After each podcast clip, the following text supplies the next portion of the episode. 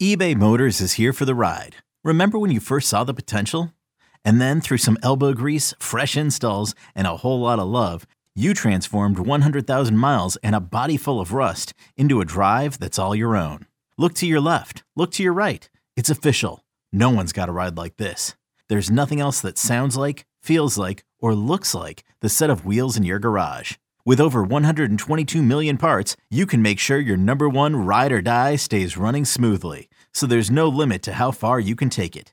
Brake kits, turbochargers, engines, exhaust kits, roof racks, LED headlights, bumpers, whatever your baby needs, eBay Motors has it. And with eBay Guaranteed Fit, it's guaranteed to fit your ride the first time, every time, or your money back. Plus, at these prices, well, you're burning rubber, not cash.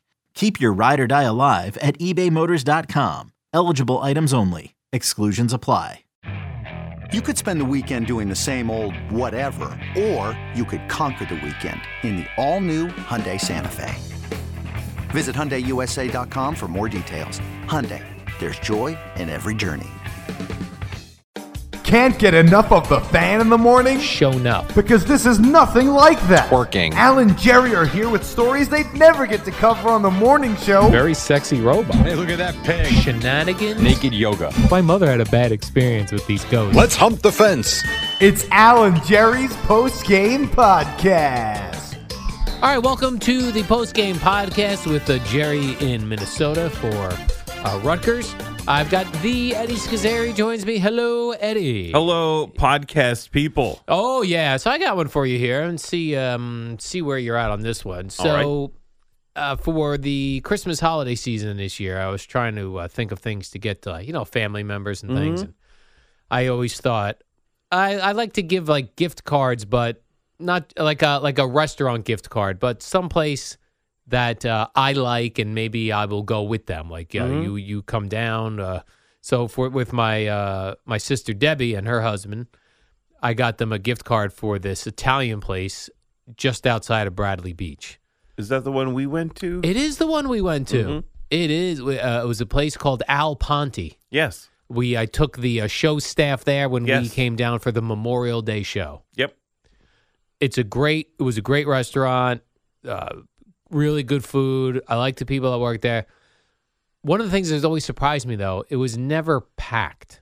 Like it was busy, and I always made reservations, but you probably didn't need reservations. Uh, yeah, and when we went, it was not empty, but about maybe sixty percent full. Yeah, and then I also also uh, take into account I'm going at five o'clock in, on a Of Friday. You know, but maybe the crowd doesn't get going till later. So I was like, you know, my uh, sister and brother in law would really like this place. They love good food and that sort of thing. I said, so I'm gonna get them a gift card for there. But cheap me also thinks like, what if this place goes out of business? It's you know, if you get like a, a gift card for like the Capital Grille, there's multiple Capital Grilles. It's not going to go to waste.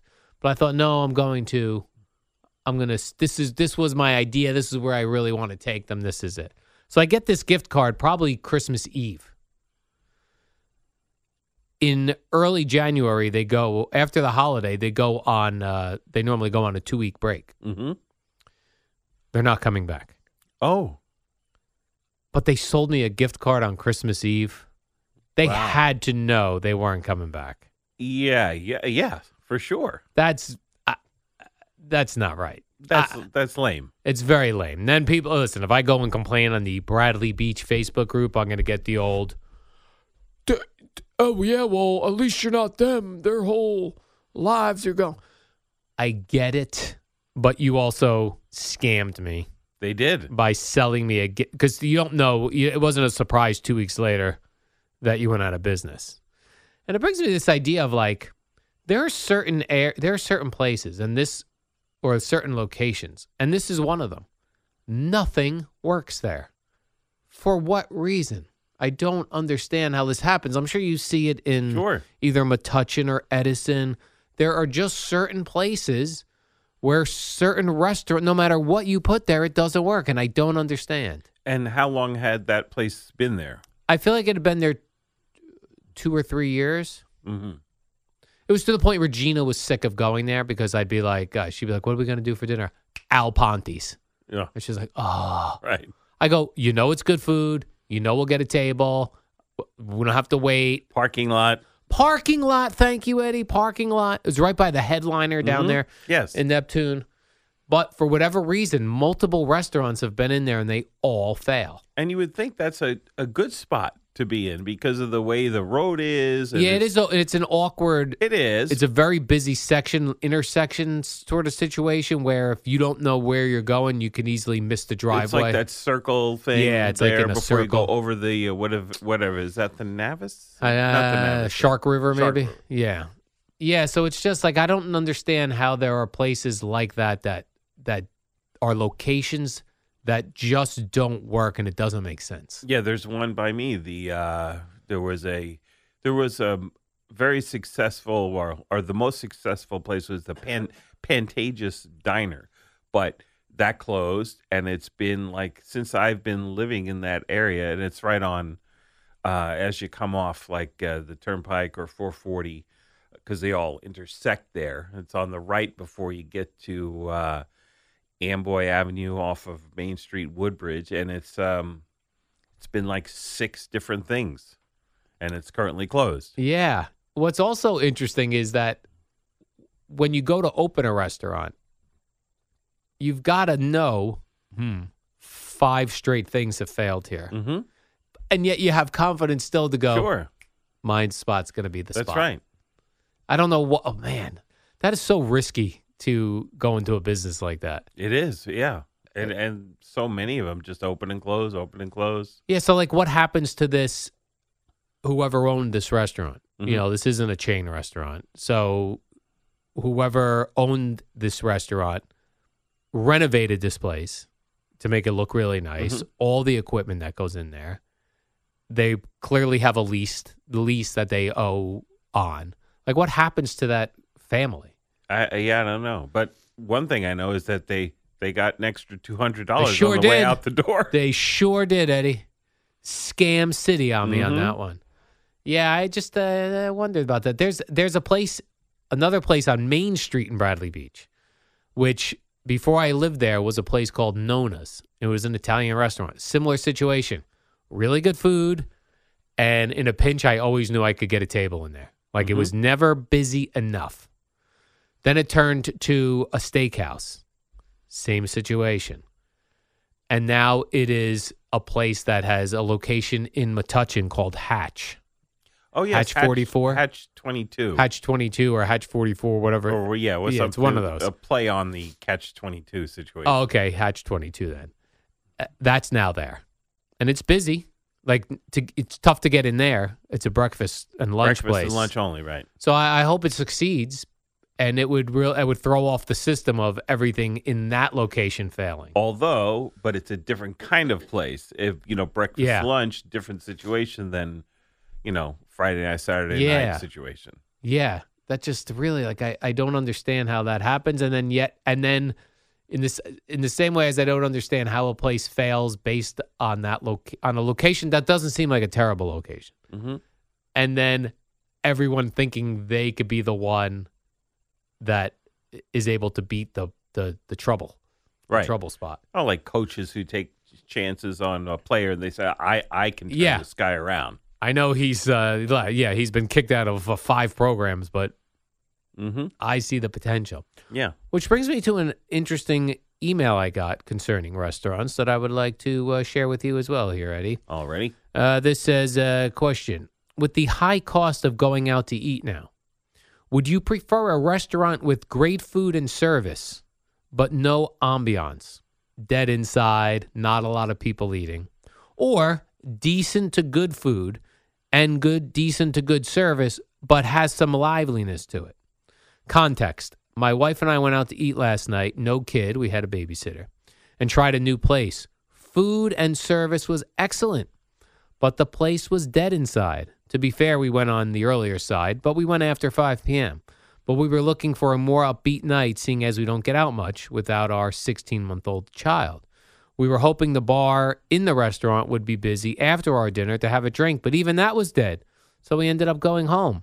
Put a bit of a damper on our night out, even though the food was really good.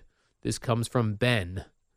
What are your thoughts on that one? Uh I, I would probably say, unless I'm with like a large group of people, I would want a little bit of liveliness myself. Me too. You know, A little bit. I- I- not a hundred percent of the time, but most of the time. Yeah. Yeah, it is tough. There's a pizza place in Belmar called uh, Pizza Heaven. And now I think they do a lot of takeout. I think they do a pretty good Mhm. takeout business. But they have really good food there. Like not just the the the stone fire pizza or coal fire pizza, whatever they call it. They have like vegetables that they'll put in that oven, you know, like they're they're, they're doing unique things. It's really good food. And it's dead in there. Mm. And again, it's a place like I'll go with Gina, but it is really dead in there. It's like it's it's almost like I'm just eating in my dining room. Right. So that that while I like to go there because I don't have to cook and I can get really good food, there is no ambiance to it. And has that been there a while? It's it, it was a previous pizza place called Doughboys, and it is now Pizza Heaven. Mm. I mean, I hope they're surviving and doing well based on their um, takeout, but it's a vast place. Like it's a place like you could have a party in there and not be bothering other people. Mhm. Like there's it's it's like multiple rooms, and it just man, either I hope their rent isn't crazy or I don't know, but it has no ambiance to it. And I'm with you. I think I need a little ambiance. I, I just a- not a ton, but something. Yeah. I brought this up to Jerry too about like I don't understand how restaurants go under so much. And I know they do. Because you know, the the the markup on the food is high. Mm-hmm. Your waiters, waitresses and bartenders are getting $3 an hour and then we're tipping on top we're tipping them. We're paying for them. So I don't know where all the expenses is coming in that these fail at an alarming rate. Right, because there are many restaurants, even ones that eventually fail for whatever reason, that uh, but like you guys talk about all the time, that they're packed, you know, and that- Right. and then people are going out still. People are still going out, no matter what people say about the economy, Mhm. what they're saying about prices. Mm-hmm. It is still hard to get reservations at places. Mm-hmm.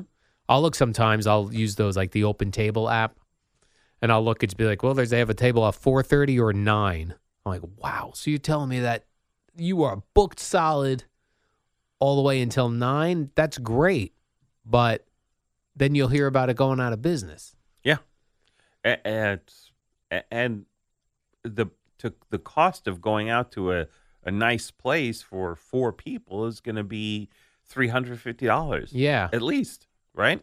If you Yeah. get drinks, and that's the other thing. Like that place, this Al Ponte place I'm talking about, they had a liquor license, which Mhm. is not easy to get in New, in New Jersey. So you figure every drink they're selling, they're making a huge profit on. Mhm. But then Jerry brought up that time about, you know, what does it cost to get a place with a liquor license, right? Mhm. That's got to be a lot. Why can't we just anybody serve alcohol if it's legal? yeah, I, I don't get it. Weird, right? Yeah, like my favorite place in Metuchen, uh, Seville Cucina, they don't have a liquor license. Now they have, but it's you know you bring your own, um, and they have some sort of a well they used to. I don't think they do now currently. There's some sort of loophole where if you have a New Jersey winery, Yeah, you can sell their wine. but only I think you can only pick one winery. Yes, correct. That's right. And you can have like a two reds and a, Yeah. two whites or something like that. Yeah, I've seen a, more recently more restaurants having that. Yeah. And the New Jersey wineries have improved certainly over the last 20 years, but it's hit and miss. Now, would you be more likely to bring your own bottle in that situation? I always bring my you always do hmm uh, because of the quality of the wine. Correct, because it really you don't know what you're getting, Yeah, that's true. and it's not like I'm researching, you know, wineries. The BYO places are the best because, I mean, you just chop that bill. Oh yeah, and uh, that place that I I like that I mentioned, they no corkage fee, which is nice. Oh yeah, corkage or op- opening fee. Correct, What is- are they when those when restaurants do charge that? What are they charging I could be like ten bucks or something Really? like that. Yeah, it's it's that's another. to get you two glasses and uh, yeah, it's another scam. I wonder if it's better for a restaurant. Like if you're opening a new restaurant, is it better to have a liquor license or not? Like is it better to put have to put all that money up out up front for a liquor license but be able to make that profit or is it better to just make the profit on the food? I think liquor license because Yeah. it brings people in and it will bring people back. Some people don't, you know, like the idea of having to remember to bring their own stuff, Yeah. and also you're, you know, then how? What am I bringing? Am I, am I bringing wine? Am I bringing beer? Am I bringing both?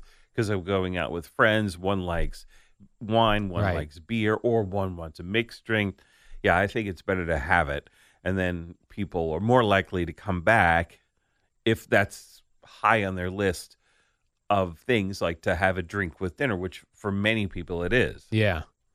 I always feel awkward bringing beer into a place like that. Oh yeah, I I've seen people bring six packs in Yeah. a little in a little cooler even. Yeah, that's what I end up doing, Uh-huh. like with a cooler. But it Mhm. feels weird. Like when you bring a bottle of wine, you either can walk that in, Mm-hmm. or they have those nice wine holders. You're for the whites to to uh, white wine because that's usually chilled.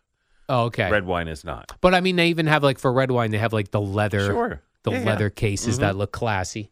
That I I've looked for like something that would look classy for beers, or like for me, if I'm if me and Gina are just going, she doesn't drink beer, I'm gonna bring two bottles of beer. Mm-hmm. That feels weird. Like I I I end up putting it in like a little uh a little cooler, but feels like I feel childish Yeah, walking into a restaurant with a cooler. exactly. And a lot of people don't want to be bothered Yeah. with that. So I would say definitely better to have a liquor license. Plus, I don't think I think at a BYO place. Now, some places may let you do it. I don't think they're supposed to let you do it. I don't think you're allowed to walk in there with a bottle of vodka and a mixer. Uh, the, the yeah, I'm not sure the laws, but I've You've seen, seen it? Uh huh. Hundred percent. Just wheel in a, a little mini bar. Right. Here I am with my bottle of vodka. And Who my needs keg. drinks? Yeah, right. Could I roll a keg in Right. there? Yeah, I think liquor license for sure is Yeah. is a is a big is a big help to any new restaurant. You're right. Plus, it gets people that to be able to go and sit at a bar. Correct. You're definitely not bringing mixture. Right. Also, like oh, you know, it's about a twenty minute wait. Why don't you sit at the bar? That helps. Right, sit at the bar. I saw somebody on Twitter or one of these social medias that said they miss. Remember when you would go to a restaurant and it's a place that doesn't take reservations? So you, you get there, you put your name in. Mhm. And nowadays they will text you when your table's ready. Right. But the thing they used to give you, the the thing that would light up and vibrate, Right. Yeah. the yeah. excitement of that Uh huh. when you would when Just your thing waiting. would light up. Yeah. Yeah. And you feel like, did it move? I think it's you know, it's in your back pocket. Did it move? Yeah. Cheesecake Factory used Oh, to yeah. do that. Yeah, now they just text you. It's not as fun. Yeah. And by the way, Cheesecake Factory during peak times still packed. Insanity, right? Yeah. Yeah. Yeah. And- That's and one of those that places. place, uh, Jose Tejas up yes, on still packed In Uh, like, Woodbridge. if you, yeah, yeah, on uh, Route uh, Route One. Route One before nine, right before nine jo- uh, uh, joins it, right by the Woodbridge Mall, and it's like if you go at certain times, it's like insane, insane. And it was like that in when I was living in Woodbridge in like 2003. mm-hmm. You couldn't get in there. It's still like that. Oh yeah, and it's great. It's great food. Yeah. Great, like it's the best Mexican food that I, I'm aware of around. Yeah, you love it. and I we go there, you know, four times a year or so at least. Yeah. and it's fantastic. And they- they're fast. Uh, no dessert on the menu. They want to get you out because they they know they're going to fill that table right, Right. back up. So there's no desserts on the menu, and the the food, you know, it's a Mexican food, so it comes out fast. Nothing too elaborate, and uh, yeah, and inexpensive, Right. and liquor license. Right. That's why they're they're moving you out quickly, but it's not going to cost you a lot. No, it's not. Yeah, you can get out of there with a drink for two people, fifty bucks. That's not bad. Fantastic. That's not bad. Right. They give you the chips and salsa. Yes, So you're not appetizing anything. correct. A couple bottles of beer. You go there around like I remember that place used to be crazy around like happy hour time. Oh my god, yeah. Because people will be slamming double Yeah, the, drinks. The first few times, like when we discovered it, because I didn't know what it was for the longest time. So I was like, you know, it's only been maybe like 10 years that I've been going there. But, uh, and then the first couple of times, it was like I tried to go at normal times, forget about it.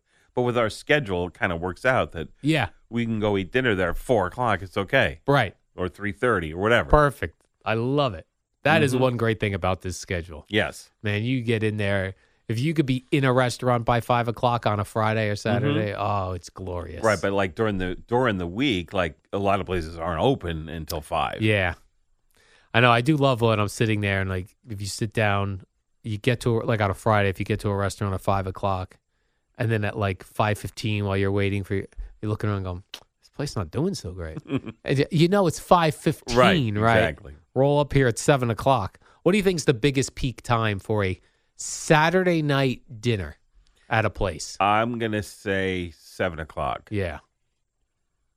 Some of these people go like making nine o'clock reservations. You gotta be crazy. because there's there's a new uh, Mexican restaurant in um, called Meximoto in Metuchen, just opened about whatever after uh, right before the right before the holiday. Because Doug Wells very kindly gave us a gift card there, and I went online to try to make reservations. I had to go three weeks out to get a five thirty on a Friday. What? Yeah, yeah.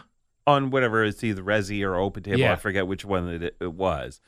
But I had to go three weeks out. Both times I went to make because I we made one for I think February second, but then something came up and I had to cancel Oh, yeah, it. to switch. And and then I had to go. We're going f- Friday the whatever first of March or second of March, whatever that Friday is. Crazy. Gina's theory is that restaurants only have a certain number of tables that they put on open table or Resy. Mm-hmm. And that if I tell her, nope, they have nothing available, she's like, call them. Yeah. I never do, but I don't know if that's a true theory. Or I not. would believe that. I would believe that. Because you got to think open tables got to be getting something for booking Correct. that reservation. They had they get a cut. Probably probably put my boys Al Ponte out of business. hmm And like my our local pizzeria, like one time we were driving back and we ordered through one of those because he doesn't have like his own, but it sits on something. You know, those, Yeah. how that works. And when we came in, he was surprised it was us, and he was like, "Oh yeah, we use the the thing," and he's like, "Oh, don't do that," because they it hurts them. Yeah. they get like, you know, the the place takes such a huge cut. It's terrible for them. Yeah, like the DoorDash Mhm. type of things. Yeah. Yeah. Yeah. So for for the local places, I always just go. Jerry uses something called Slice, which is just for pizza Mm-hmm. places, and he says that uh, that the pizza place says it doesn't like it's a much smaller cut because they just deal with pizza places. Yeah, But yeah, I don't know why that became inconvenient to call a restaurant. yeah. Like I, if, yeah. For me, I do not mind picking up Yeah. the phone and calling. yeah, I don't know why Yeah, I, I don't make a mind big it deal at of it. it isn't anything. Right. But for you, you you don't like you don't go to any place where you can't book online. Well, what happens is I tend to forget about them because Mm-hmm. I, I look on those apps to see what's busy and what's not busy. So if you're not on the app, I have to remember, oh, there's that place, but they're not on the app. Mm-hmm. So that's tough too for the restaurants, right? Do you want to be on the ma- on the app and be discoverable to people? Right. But then they they whack you. They do. What they should do is they if you come in with the app and that's how you found the place and booked the place, when the person meets you at the front and you say, "Oh, reservations under did," they should go. "Oh, Next time, give this number a call. Yeah. Just Well, call us. Well, fit you in wherever you want to come in. Something Right. Like. I don't.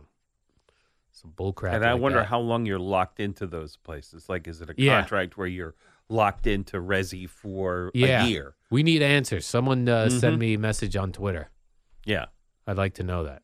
All right, let's do the warm up show. Sure thing. I did that with Mr. Peter Schwartz today. You did. Now, the rest of this week is interesting. We've got uh, Jerry and Gio tomorrow, Mm-hmm. Jerry and Gio Wednesday, Gio and a special guest Thursday, Gio and Jerry Friday. Mm-hmm. And I think I'll be doing tomorrow's post game and Thursdays.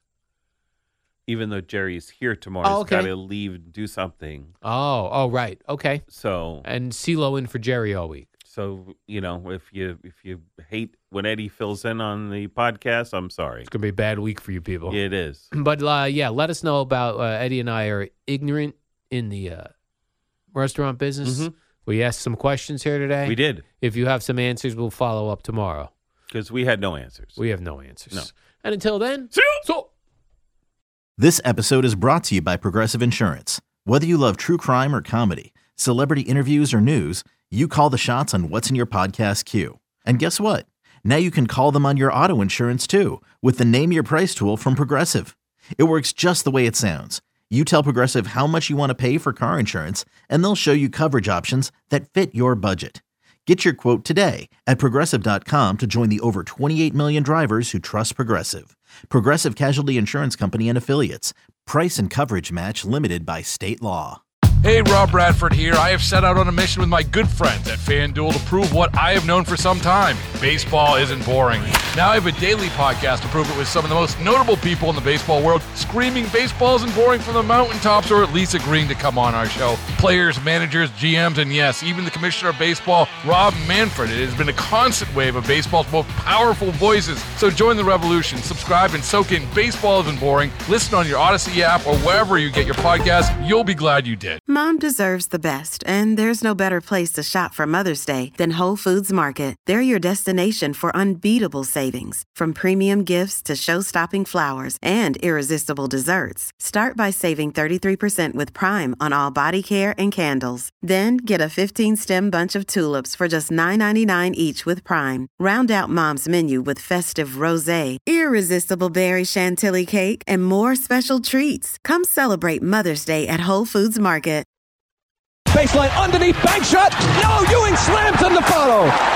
And the Knicks go up by one with 26 seconds remaining. When this happened, you talked about it on The Fan. The buzzer sounds, and the New York Knickerbockers are going back to the NBA Finals. When New York sports happens, talk about it here. The Fan, 1019 FM, and always live on the free Audacy app.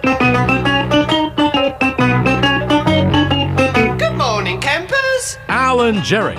Don't worry, it's only an hour long, and most days it doesn't suck. Well, good morning to you out there. Hi, my name is Al. Nice to meet you.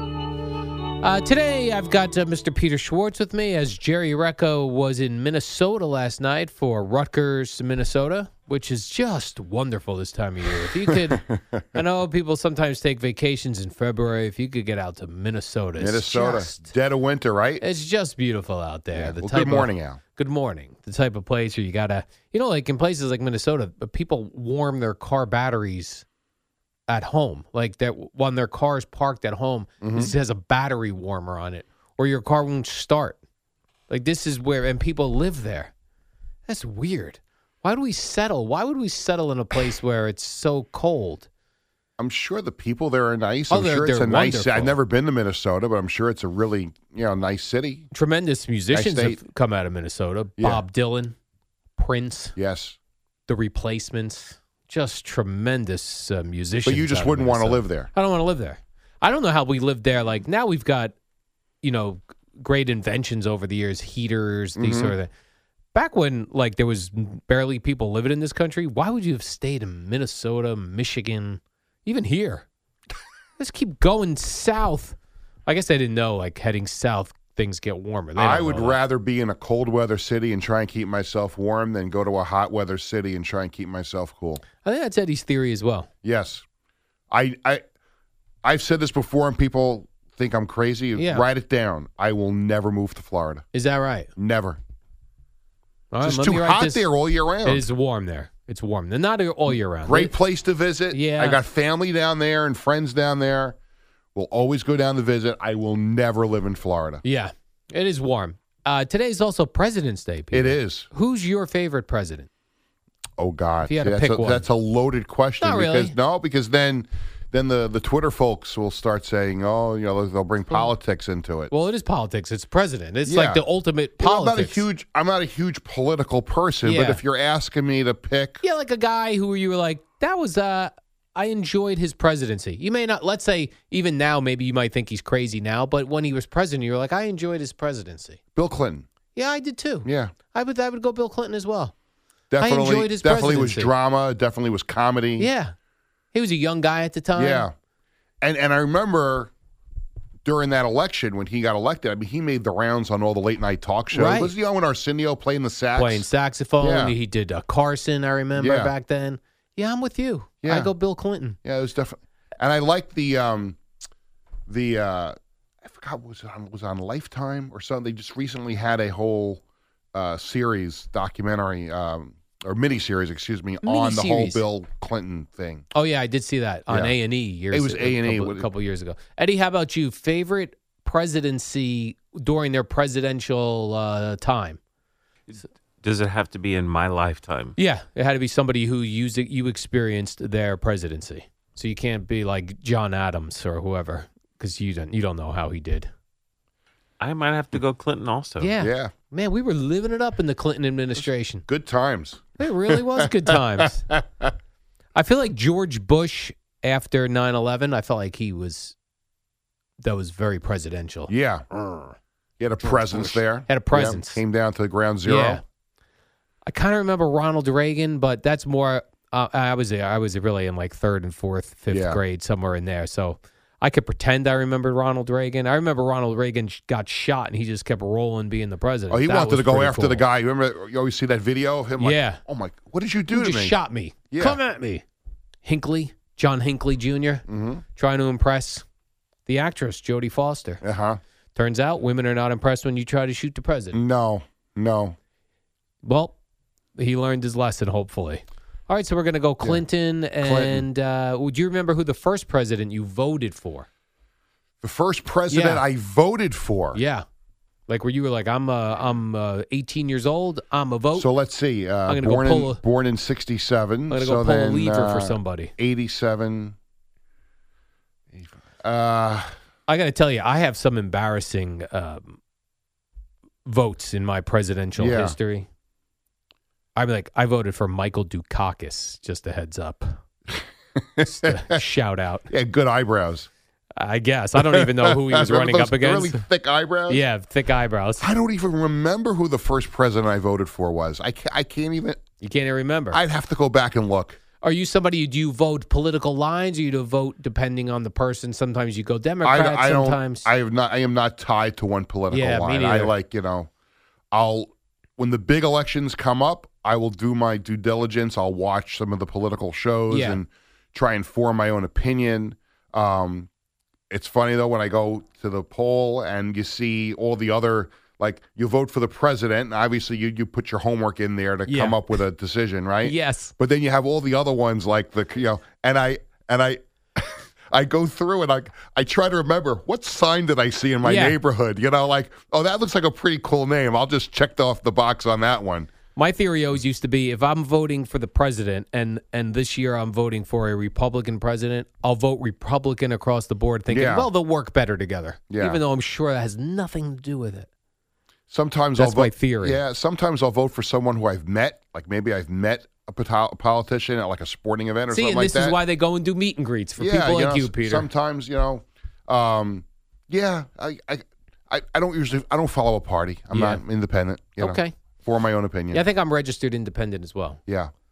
But uh, I used to also have a theory that you should vote for whoever was the new guy.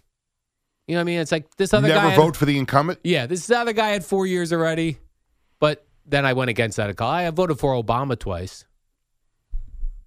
Yes, You know what I mean? I back to too. back. But I also voted for Trump twice. This is why I change it up, Peter. I'm Democrat. I'm Republican. I'll change it up on this President's Day, right in your face.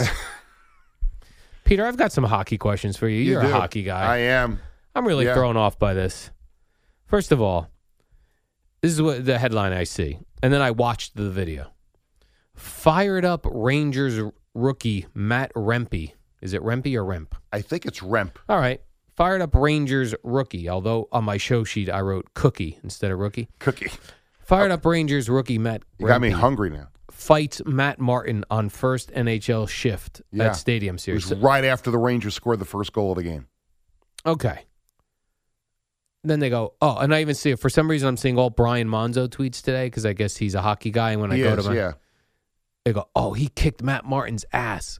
I looked at, they barely, they were just Uh, they were swinging. I didn't see anyone connect Yeah, on anything. It wasn't.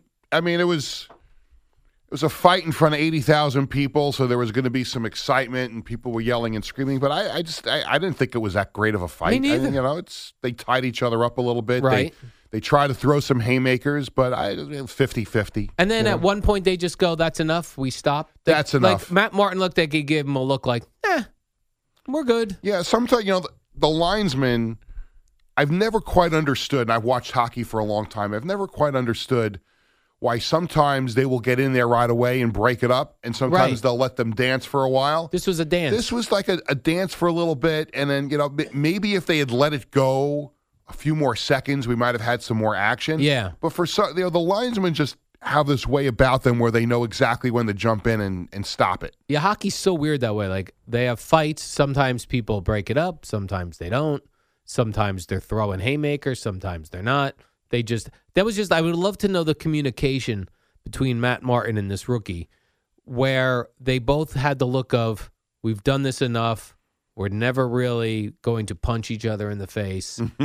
Let's just shut it down right here. I just wonder how it. I'd love to know the genesis of it Yeah, because obviously start? the guy is making his NHL debut, and Matt Martin's been in the league forever. So he's probably trying to make a splash. And so the Rangers just scored. It's an emotional. It's a minute and a half into the game, and the place is going nuts. And how does that? How do they just look at each other and say, "Oh, let's go"? Right, does he get to the line and go, "I'm Did they? Did they you." meet maybe in the bowels of MetLife Stadium and say, hey, "It'd be pretty cool if we had a fight today"? You know? What if I took a swing at you? Yeah. One of those things. Yeah, it was weird. And obviously, the you know the Rangers called him up from Hartford for a reason. Maybe they feel they felt they wanted a little extra oomph. Was he a street tough? I, I believe he's a physical. Is that player. right? And he went after an older player. Matt Yeah. Martin's been in the league a long time. Yeah. Come at me, man. I'm a man. I'm 40. Did you uh, did you by any chance catch when Matt Martin? I, I only know this because my wife sent me the video because I was at the game with my kids. But apparently he was interviewed. I think it was after the first period or the second period, and the uh, ringside reporter said, "Oh, your father-in-law Boomer Esiason has played in this kind of atmosphere before. How did, how did, how did, how did you like it?" I thought that was pretty cool that Boomer got thrown into Ah, the broadcast. A little boomer reference because Yeah. they're playing in the stadium. Yeah. Which brings me to uh, a tweet by Mr. Howie Rose, which I would like to address, Peter. Mm-hmm. Howie Rose, you know, he's uh, the great Mets play-by-play Sure, man. familiar with his work. All right. Uh, and also did stuff with the Islanders all He sure years. did for a long time. All right, this was a Howie Rose tweet about the stadium series. Yeah. I remember when cynics said that the only people in the New York area who cared about hockey were the 18,000 Ranger fans who sold out Madison Square Garden. Mm-hmm. Then along came the Islanders and the Devils, and this weekend, 140,000 folks will jam MetLife Stadium to brave the cold and watch two NHL games. Rewrite. He wants you to rewrite uh, what we say about Yeah. hockey. Well, it's actually. Hi, I'm a hun- Howie Oh, Rose. hi, Howie. How are you? Good to see you. It was actually um, closer to uh, 150,000 because Okay. there was almost 80 give that. yesterday and 70 on Saturday night. Yeah, you know, I, and I understand where Howie Rose is coming from. As a, as a as a hockey fan, you know, Yeah. so a lot of times you feel the disrespect from people who don't like hockey or don't get hockey. I remember covering a Devils playoff game. Uh, I, I want to say, Al, this is like 91, 92. And uh, did you ever go to a Devils pl- uh, game and sit up in that halo, the, I have the, not. the upper press box? So, yeah, so people that have covered games in the Meadowlands will know that the, the press box, if you were uh, a, a writer, you were downstairs near the ice, but a lot of us were upstairs in the halo. I remember sitting down right before a game, and this guy coming in last second worked for another radio station in New York than the one I was working for at the time. Comes in, plops his stuff down. He got there about five minutes before the game, and he's like, "I don't know why I'm here. I don't know why I'm here." I'm like, hmm. "Well, what's the problem?" Very angry. because it's a sold out Stanley Cup playoff game, Devils and Penguins. And the guy goes, "The only people who care about this game are the people that are in this building. There's no reason to cover this game other than giving the score on the radio." I said, "You see, then go home." Because there's a million people that would like to be in your seat right now. Go home. And I've always felt that disrespect. I, I think there's more than the 19,000. I've, I've always felt that way. I mean, all three teams have very loyal fan bases. And granted, I and I saw your response to Howie. Yes, if they right. if each team played in a 50,000 seat stadium every single home game, they would never sell it out. I, I, Yeah, I my get- point was this is a special event. it was a special That's event. why it but sold I think, out. But I think Howie's emotions uh, as a hockey fan was like I, I looked around there like I had like that pinch me moment there yesterday before the game, sitting there like I'm looking around and and there's eighty thousand freaking people at a hockey game in a football stadium. And the night before, watching it on TV, there were 70,000 people at the Devils Flyers game. I'm like, this is really cool. I mean, this shows, like, again, not that the game would always draw 80,000 people, but I think it just shows that I think more people care about the sport in this market than a lot of people give it credit. I think that's where Howie was coming. There's no, yeah, you know, if the Islanders were playing the Minnesota Wild at MetLife Stadium on a Tuesday night, you'd have what you would have at UBS Arena. I, that's it, that is what it is. But I just think it was just so cool to see that over the weekend. Just like it was cool ten years ago to be at Yankee Stadium and six years ago to be at Citi Field to see this. It was just electric, and it's. I think it was just so good for the sport in general to have these games, and so cool for hockey in the area that you had the three local teams and the closest one to that in Philadelphia involved in this this weekend. I just thought it was awesome. No, it, is cool because it's a cool event, much like WrestleMania is Yeah. an event. But if we talked about wrestling on FAN for an hour straight, Right. things would not go well. Right. If you put if you put Monday Night Raw in Lincoln, like uh, WrestleMania is going to be in Lincoln Financial Field over two nights, and they'll sell it out both nights. Right. But if you put Raw in Lincoln Financial Field every single Monday, you're not going to get seventy Eventually, no thousand will people. care, yeah. Right. So yeah, I get what you're saying there. I'm just thinking. For I think Howie was just tweeting in the moment of seeing how cool of a spectacle it was. And you know, my kids were were pissed yesterday walking out because the Islanders blew it.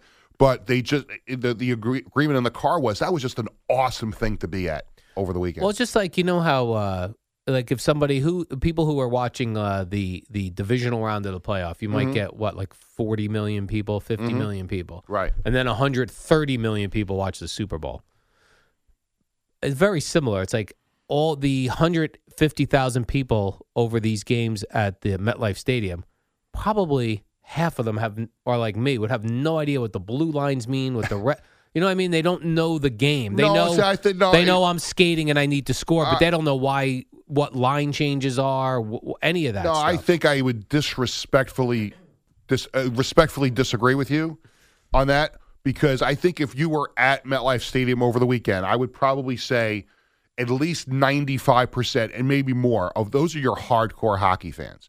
Like I'll uh, I'll use my wife as an example. My wife Cheryl will will always, you know, go with me and the boys to a game at UBS Arena. She's not the biggest hockey fan in the world, but she'll she'll go to games she knew yesterday like that was not like she's not a huge hockey fan so she didn't go yesterday and i think that was the case for the 150000 people like you had to be a really strong hockey fan to want to go and sit out in the cold either saturday night or yesterday like I can't, like I would never miss this for the world. I would not like the, yeah, th- th- to have done it like three or four times now. Like you have to be a true hockey fan. Like I don't think the average, you know, uh, you know, common casual hockey fan would have much of an interest in sitting out in 30 degree weather to see a hockey game. I just don't think it would happen. yeah, I, I I do because I think people love. To... I think if you sat in a suite, yeah, maybe if you oh free food and you're in a suite and everything like that, and I don't have to freeze. But those were hockey fans, Al, that were there over the weekend. I think Absolute hockey There were fans. people that there there are certain events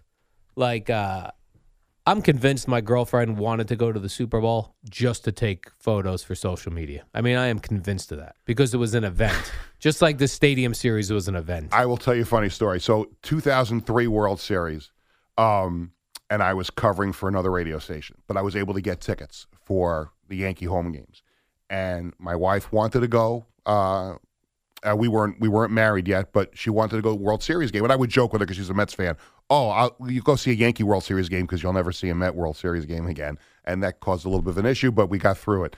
But so she went to the game with my friend and his wife. My friend's wife wouldn't know a hockey puck if it hit her between her two eyes, and wouldn't know a baseball, whatever. But she wanted to go to a World Series game because Right. she felt like it was a thing It's to an do. event. She showed up in her like fur coat and she was all made up and everything like that. And my wife texts me, uh, well, at uh, not wife at the time, but Cheryl texts me in the, in, in the press box. She just fell asleep. This, who I love tremendously, this person, my friend's wife, fell asleep at the World Yeah. Series. Because it's boring. So why would you waste a ticket on that? Because she she because it's an event to people. That's the thing, and people love to be seen at events and go to events. And I'm going to the hockey game. There's a but again, if there were hockey games at the MetLife next weekend, all of a sudden it's not interesting anymore. Yeah, but for the once every few years, it's going to happen. I guess the thing is like in order for and people will say, well, why isn't hockey then talked about as much on WFAN? Because it really, for things to be talked about on the radio station as topics, the masses have to watch it on television, Mhm. right?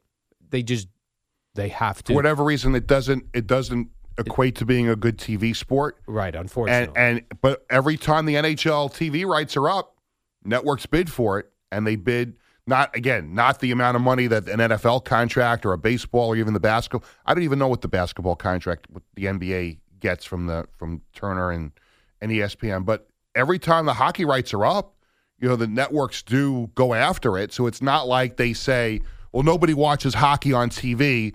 We're not going to bid." So you know the like ESPN doesn't banish their games to ESPN Plus. Some of them are exclusive to, but like they don't they, they put the games on. They put the games on ABC when they when they need to.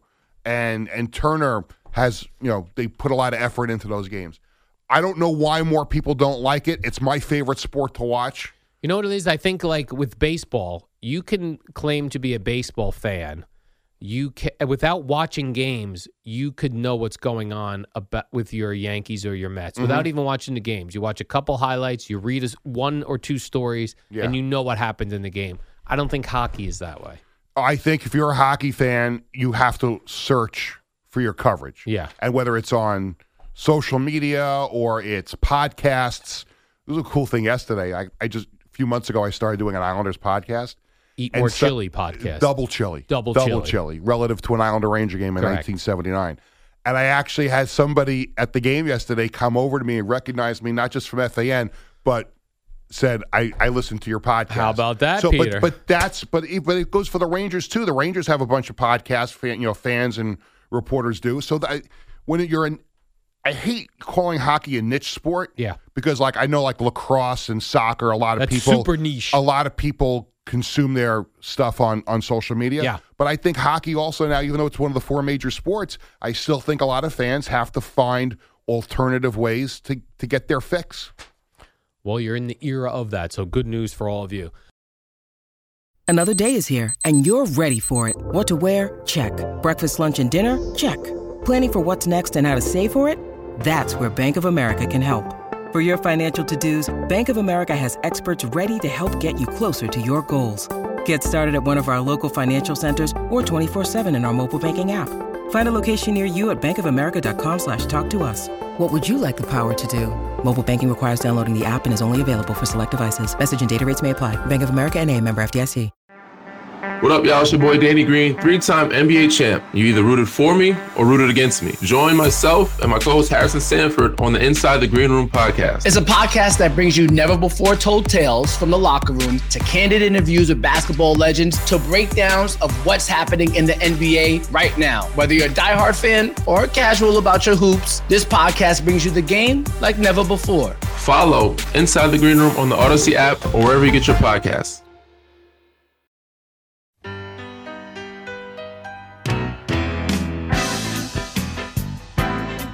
All right, let's go, Peter Schwartz. What's this Billy Joel song? Oh man, this is embarrassing. You got to turn your mic on. This is Zanzibar. Oh, okay, yeah. I didn't know if you knew. I played a uh, a Billy Joel's uh, greatest hits sort of situation on my ride to my parents yesterday. Uh huh. Because I'm really, I got to say, I love the new Billy Joel song. I love it. It's a great song. He did a wonderful job with that. I actually the day the morning it debuted. Yeah. I don't know if I should admit this because I'm going to get I'm going to hear about it. I actually was crying. Oh boy. When I heard the song that morning. Is that right? Yeah. Tears came My wife thought I was a moron. But, Upon you know, your first listen, or you like, I like first that. Let listen. me hear it no, again. I was no, I, and I was I was driving my my younger son to school. Because he had to go in early. So I had to. We listened together in the car. Oh, father And, son moment. uh, yeah, um, and he loves it too. Both my kids, every we all love it. But I just like I maybe it was just waiting thirty years for a new song that that did it for me, and it was so awesome and it was so cool and it, it was it was so Billy Joelish. I, I, I, I, wor- I was worried about it. as a fan. I didn't want him to embarrass himself. Correct. Like you don't want Michael Jordan coming back and you know, you used to see him scoring forty points and he scores ten. Like I, I didn't want Billy Joel's new song to suck, and it didn't suck at all. In fact, it was awesome. Uh, yeah, here's the and he great move by the way. What he did put out one song. He didn't put out an album because then we look at it and go, oh, this kind of song kind of stinks. But when you put out one song like that's really good. It was it was awesome. Actually, and we were talking about his interview with Howard Yes. off the air. And Howard asked him in that in that interview, uh, now that you got the one, could there be an album? And he didn't Yeah. he didn't say no to it. He didn't say he didn't he didn't rule it out. Again, I agree with you. Like the one song was great and he played it on the Grammys too and he just played it for the first time at the Garden, I guess it was last week or the week before. I, it's just, it was a really, really touching, really well written song. But here's uh, th- something that threw me off a little bit about it, and I didn't know this until I watched the Howard Stern clip, and then I did some investigation. There's about four or five guys with writing credits on that Yeah. song, where all the other Billy Joel songs Yeah. is just Billy Joel. Well, that it was that um, Max Wexler or something. No, I, uh, Wexler's the last name. I don't think his Yeah. Oh. first name was Max, but I know who you're talking about. But yes, Young but guy. He was the young man uh, who, through I guess his doctor knew Billy Joel's doctor, Yes. and they had a meeting, and it really took him a while to convince him to to do another song. And I think Billy had um, some part of that music already written, and, then they collaborated to finish it off. Yes. So, yeah, look, t- it's a Billy Joel song. Like, yeah, I'm gonna, I'm just, Well, yeah, I, Joel I and understand he got a couple, yeah, some some help from some some some friends, but I just thought it was a brilliant, brilliant song. Mm. Let me see if I could see who uh, lyrics uh, songwriters Arthur LaFrance Bacon, Right, Billy Joel, Freddy Wexler, Freddy Wexler. Wayne Hector. Four people wrote this. Yeah. Well, come on. did how how much did they write? How much of it did Billy write? Like, you know, I don't know if you'll ever have the answer to that. Here's what I know. Enough that like this was I actually was able to ask this question of Max Weinberg at a uh, some sort of Max Weinberg Q and A I went Mhm. to a number of years ago. Max Weinberg was at the Devils Flyers game Saturday night. Is that right? Yes. uh, East Street Band drummer, and I Mhm. said to Mr. Max Weinberg, I said, I noticed um, uh, Bruce Springsteen has is the only person uh, credited with writing all of these songs. I said, but in the studio, let's say you come up with the drum beat that really is the hook of the song. Should that should you not have a credit on that? Yeah. He said, "No, no, no, no, no. Uh, we are there to to interpret what Bruce Springsteen tells us to do, and that uh, he does not deserve a writing credit for a song, even if, like you know, Born in USA, the bang, ding, like let's say Max Weinberg's the one who came up with that in the studio. Right. He But should get a not- credit for that. But that it's not a song is that song is only one chord, by the way. Over. Born in over. USA, Yeah. incorrect. It's multiple. It's like it's at least two or three chords. It's not a lyric though. If you if you're just the drum beat, I is know, not but a it's lyric. it's not a lyric, but it's music, and you get credit for writing music. Correct. Born in USA Uh. chords. Let me tell you, there, uh, the Mr. Eddie Scozzare. It is uh, B and E, so it is two chords. It's uh, one line, then the other line, then goes back to the B chord, then back to the E chord, then back to the E chord. So the the well, how it starts is what I don't know chords, it is a, uh, a a B chord to begin. and then what is the other one? Could you? Well, so born down in the dead man's town. First kick I took was when I hit the ground, B chord. Then it goes into E. End up like a dog that's been beat too much. Then born in USA begins with the B. Then I was born in USA, E chord. A little musical um, education. this morning. Education. I really don't Music know anything about 101. either. Be honest with you. Well, Billy, you know, Billy has talked also about how, like, when they've gone in the studio and he writes the music, he always wrote the music to the song first, Yes. and then write wrote the lyrics. He came in. There was a couple songs he's talked about where, like, Liberty DeVito would tell him, "Oh no, it sounds too much like this person. Yes. You need to change like the way it sounds." So, am I interpreting what you're saying correctly? That Liberty DeVito then should have Correct. gotten credit on that on Yes. for writing that song. I believe so. Because you you, helped with the music of the song, even though I just never understood. Like Bruce Springsteen doesn't play the saxophone, so you're telling me that all those great Clarence Clemons saxophone solos, Bruce just said to him, "Go." But no way. Give them credit. Uh, That's what I say. if the to me a songwriter he writes the lyrics to the song. But a song is not music- just the the But song don't the is Grammys have separate No, if you- awards for for for music and for song? and It's for- like all the great Stone songs, Jagger Richards, right? Jagger Richards. One of them is writing the lyrics, one of them is writing the music. That's just the way it goes. And you get people like Sting that try to take all the credit for the great police songs, even though the great Stewart Copeland and Andy Summer were, were, were parts of the uh, development of those songs to become the hits that we know them as. so. If you're saying so, four guys, Billy Joel, Yeah. Wexler, and the other two guys wrote this song. Yeah. You could also mean that maybe they didn't write any of the actual lyrics, but they told him, "Oh, maybe you should sing that part of the song this way," and they should get credit for. Or maybe they wrote all the lyrics and Billy Joel just had that little piano uh, music. I don't. We don't know. This is the problem. We don't Peter. know. We don't know. By the way, if I may get back to sports for a moment, Peter, is was this the most embarrassing W? uh, I'm sorry, NBA All Star game we've ever had? I A didn't see one scored- second of it. Well, I don't think you I need can- to. The- right, the- I can the- see by the score. The score was 211 to 186. What do we do, Peter? What do we do? Not a lick of defense. Uh, Not a yes. lick of defense. Doesn't you know, I- anyone? isn't anyone in the NBA known for their defense? Yeah, but in the So All Star game, show up and smack some people down. They don't do any defense at all. In now, I, Why? I probably should know this. Do they did they still do that target score in the fourth quarter last night? I know it was back to East versus West. I they don't know. They usually have had the the like the team LeBron against team whoever, but usually they get to the fourth quarter and they they they figure out a, a target score. I don't know if they did that. I didn't see it at any of the game last night. You tell me Bill Laimbeer, a defensive guy, wouldn't have been knocking down some oh, punks oh, I in this back day and then, age? yeah, but I don't know. It's just it is what it is. It's an All Star game. I know, but people where we've had enough now, Peter. We've. I'll tell you enough. what really stunk was the slam dunk contest the other night. I mean, can we get some of the stars to participate in that? Like, I, I you know, LeBron gets a lot of grief, but he's not the only one that doesn't participate. Yeah. They never get. They had this G League guy winning it two years in a row. The uh, Toppin from the Knicks got screwed out of getting to the final. Yeah, I- they they didn't give him a fifty. I saw one. some dude doing dunks before CBS Sports Network was playing. Yeah. I, I legitimately thought it was like a Disney star. Like, was is that a basketball player? Yeah, McClure, McClung, Zach Mac McClung. Is that a guy? Is that like a real Yeah. person? He's an Orlando Magic G League player. G leaguer.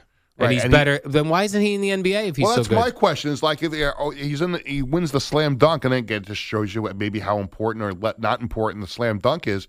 But silly off of what he did last year, still couldn't make the Magic roster, and he's still in the G League, and he gets brought back for another dunk. Why can't the stars participate? I don't know. And Or why not? Well, or why isn't this guy in the NBA if he's right? so good? But you know what? NHL All Star Weekend, the All Stars participate in the skills. Connor McDavid, who's the best player in the NHL, participates in All Star Saturday and does the skills and does all that stuff. So why can't LeBron participate in the dunk contest? Why can't you get the best guys? If Steph Curry went above and beyond and did the thing with Sabrina Ionescu. He Come went on. up against a girl, Peter. But I'm That's just saying, easy but it to was, do. but it was an event for the fans. That's my point. Does LeBron give a crap about the fans anymore? That'd be that's a good point because if Steph Curry lost to a girl, that'd have been But irrelevant to my that. goodness, Peter. It's- It's all star weekends. The star should participate in the skills. Just my opinion. I agree. I'm with you, Peter. We're on, we're on lockstep on this one. Let's take a quick break. When we come back, I want to uh, go over a uh, a great take Mr. Charles Barkley had on the alternate broadcast. I'd like to uh, get your take on that, Peter. And then, uh, oh yeah, this is a weird week, by the way. You're in for Jerry today, Yes. and we have Boomer and Gio today. Six o'clock. They'll be right here. Right. The rest of the week, the Booms is out. Aha. and we've got the Jerry and Gio a couple days. We've got Gio with a special guest Thursday. Uh, this is going to be a chaotic week for y'all for y'all folks. Life after the Super Bowl. That's correct. All right, we'll be back. Boomer and Gio at the top.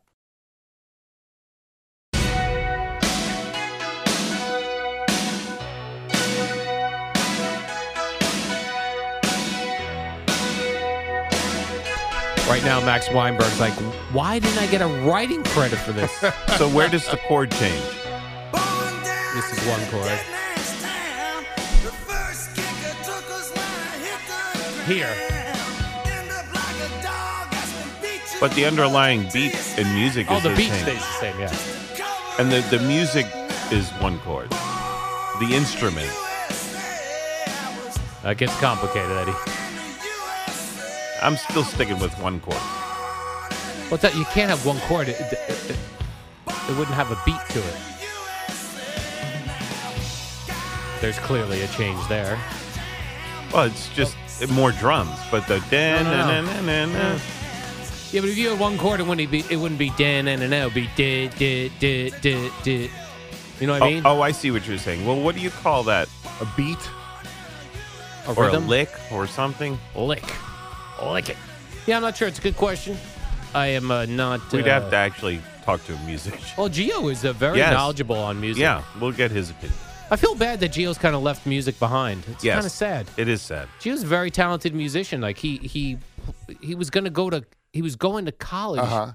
to be a musician at first. When then he switched, he had a love of music. He, he plays guitar and blah blah. He don't he barely picks it up anymore. Maybe we can find a way to bring it out of him Yeah. again. I don't know. Maybe we get him to write a song for Billy Joel, or maybe we get this uh, Freddy Wexler kid to Yeah. uh, ask Gio to to do something. Well, if he got Billy Joel to re- you know come out and Yeah. record a song, he can get Gio to get back into music. I agree. Uh, Peter, uh, yesterday the alternate NBA. I keep. Why do I keep wanting to call it the WNBA All Star Game? I don't know. Maybe you're fixated on the WNBA. I, I like. I'm more interested in more interested in Caitlin Clark than the NBA, which is weird. I don't know why, but I'm more interested in that story for some reason than and the pretend NBA. you could see her at you know playing the WNBA this year. That I'm not going to do, No? but uh, I'm just saying. uh, um, uh, I don't know the NBA. They, they just they they annoy me. I think the NBA themselves, the players, annoy me so much. But anyway, there was an alternate broadcast on something called truTV, Peter, Yes. uh, uh, with Charles Barkley, Taylor Rooks, and Draymond Green. Charles Barkley was talking about uh, San Francisco versus Indianapolis. And he said, uh, if you had the chance between being cold, which I guess is Indianapolis, Yeah. or being around a bunch of homeless crooks in San Francisco, which would you take? What is your answer to that, Hmm. Peter? Would you Well, rather be cold? I've been or to around- both. I've been to both cities, um, and the coldest I've ever been in my life, in my life, Yeah. was Indianapolis for a Jets playoff game. It's cold. It gets and cold lea- there. Leaving the stadium and waiting for my uh, taxi to show up, and just walking about ten feet to get into the car. It was the coldest I've ever felt. Having said that, I'll stand by what I said before that I would never move to Florida because I don't like the heat. So I would probably take Indianapolis. Yeah. The coldest we ever were, I believe, was when Eddie when we went to the uh, Super Bowl in Minnesota.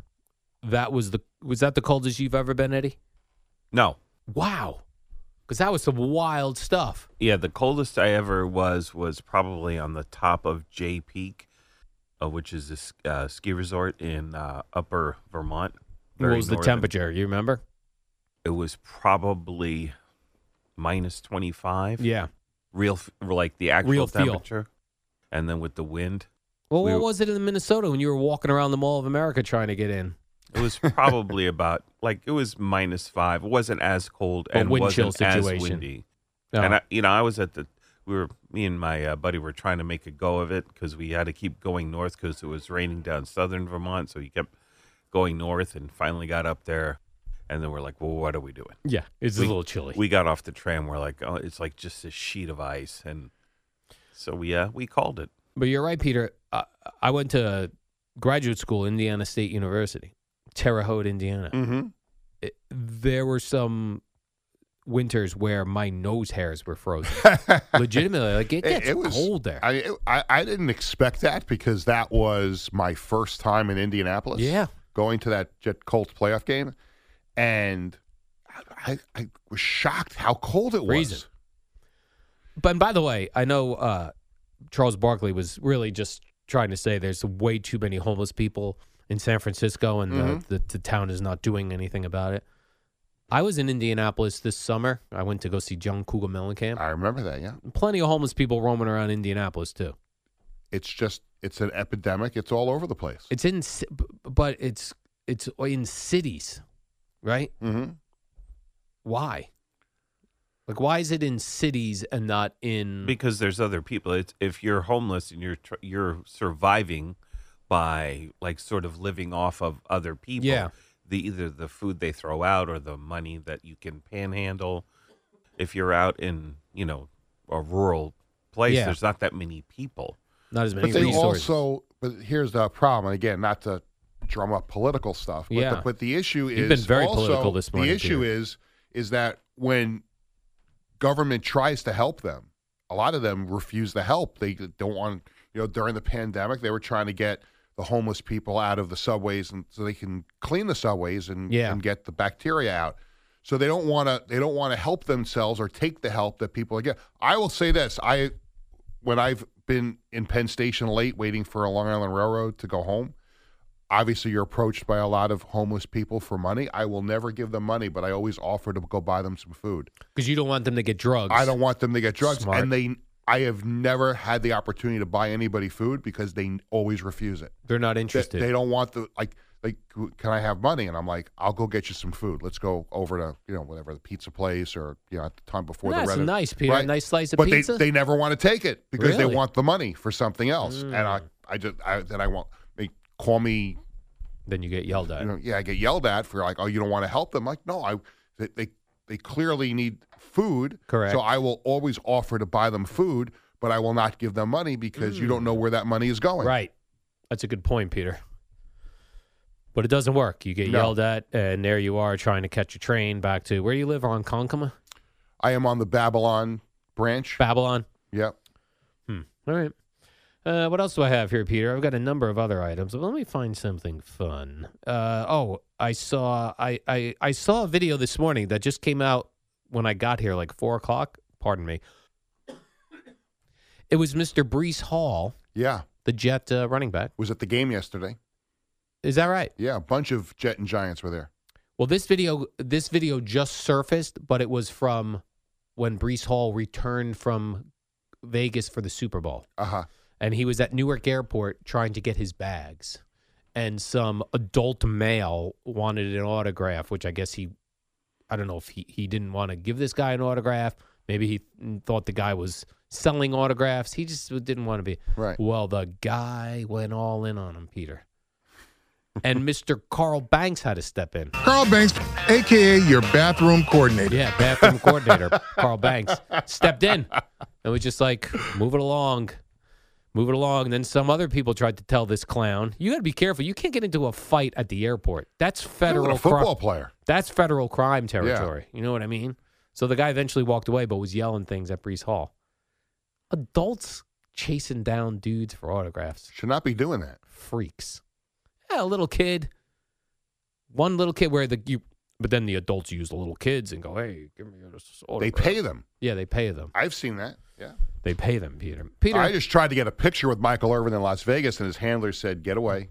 get away. you should have yelled at him. By the way, this Audacy Sportsman is brought to you by Jackpocket. Order official state lottery games on your phone. Amy's talking about the NBA All Star Game weekend. Steph Curry versus Sabrina.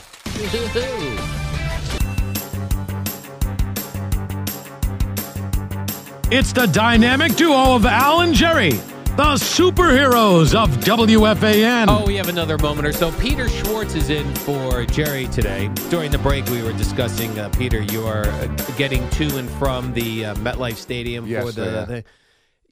You don't seem to be deterred by going to and getting home from things. Like you love an event, no I'm a matter big the event cost. person. Yes. Yeah, no matter the personal cost of the draw. Like, Yeah. I I'm just trying to figure out where in my life that became a factor because I used to. I'm with you.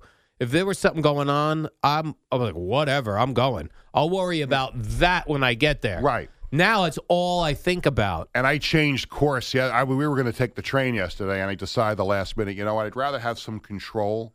So I decided to drive, and you had eighty thousand people, and not everybody I would imagine has ever been to MetLife Stadium that went to that game yesterday because they're not all football fans. Yeah.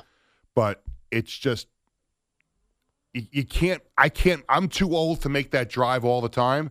I'll do it for the special occasions or one or two Jet games a year. But it's just it's such a pain in the ass. But when do you like? To me, I would be thinking about that for weeks leading up to. I was. but I but you still decided to go. That's what I yeah, don't well, get. I wanted to go. It was Why? a big because it was a big event. But was it worth the hassle? Yeah, because it was a it was a fun time. There, My except for the ending to the game, it was a fun time. Yeah, I don't. I yeah, I can't do it anymore. I wish I could. Uh, you know I what only could do? go to I- one or two Jet games. I can't do that. dr- I can't do it. Or I can't ha- do it on a regular diet because it's just too much of a problem. I could still do it. Like if my friends wanted to go and one of them was driving, I'm all in. If I don't have to be the person driving, I will go anywhere. But Yeah. for whatever reason, once you become a certain age as the guy in, in the relationship, you have to drive. yeah. Well, I just have it. Like if Gina one time went, let's go to the Met game, I'm driving. I'm like, "Bro, I'm in. but it never happens. You can't compare going to MetLife and going to Citi Field. It's Sure like you app- can. no, it's apples and WFAN, WFAN FM, WFAN FM HD1, New York. Always live on the free Audacy app.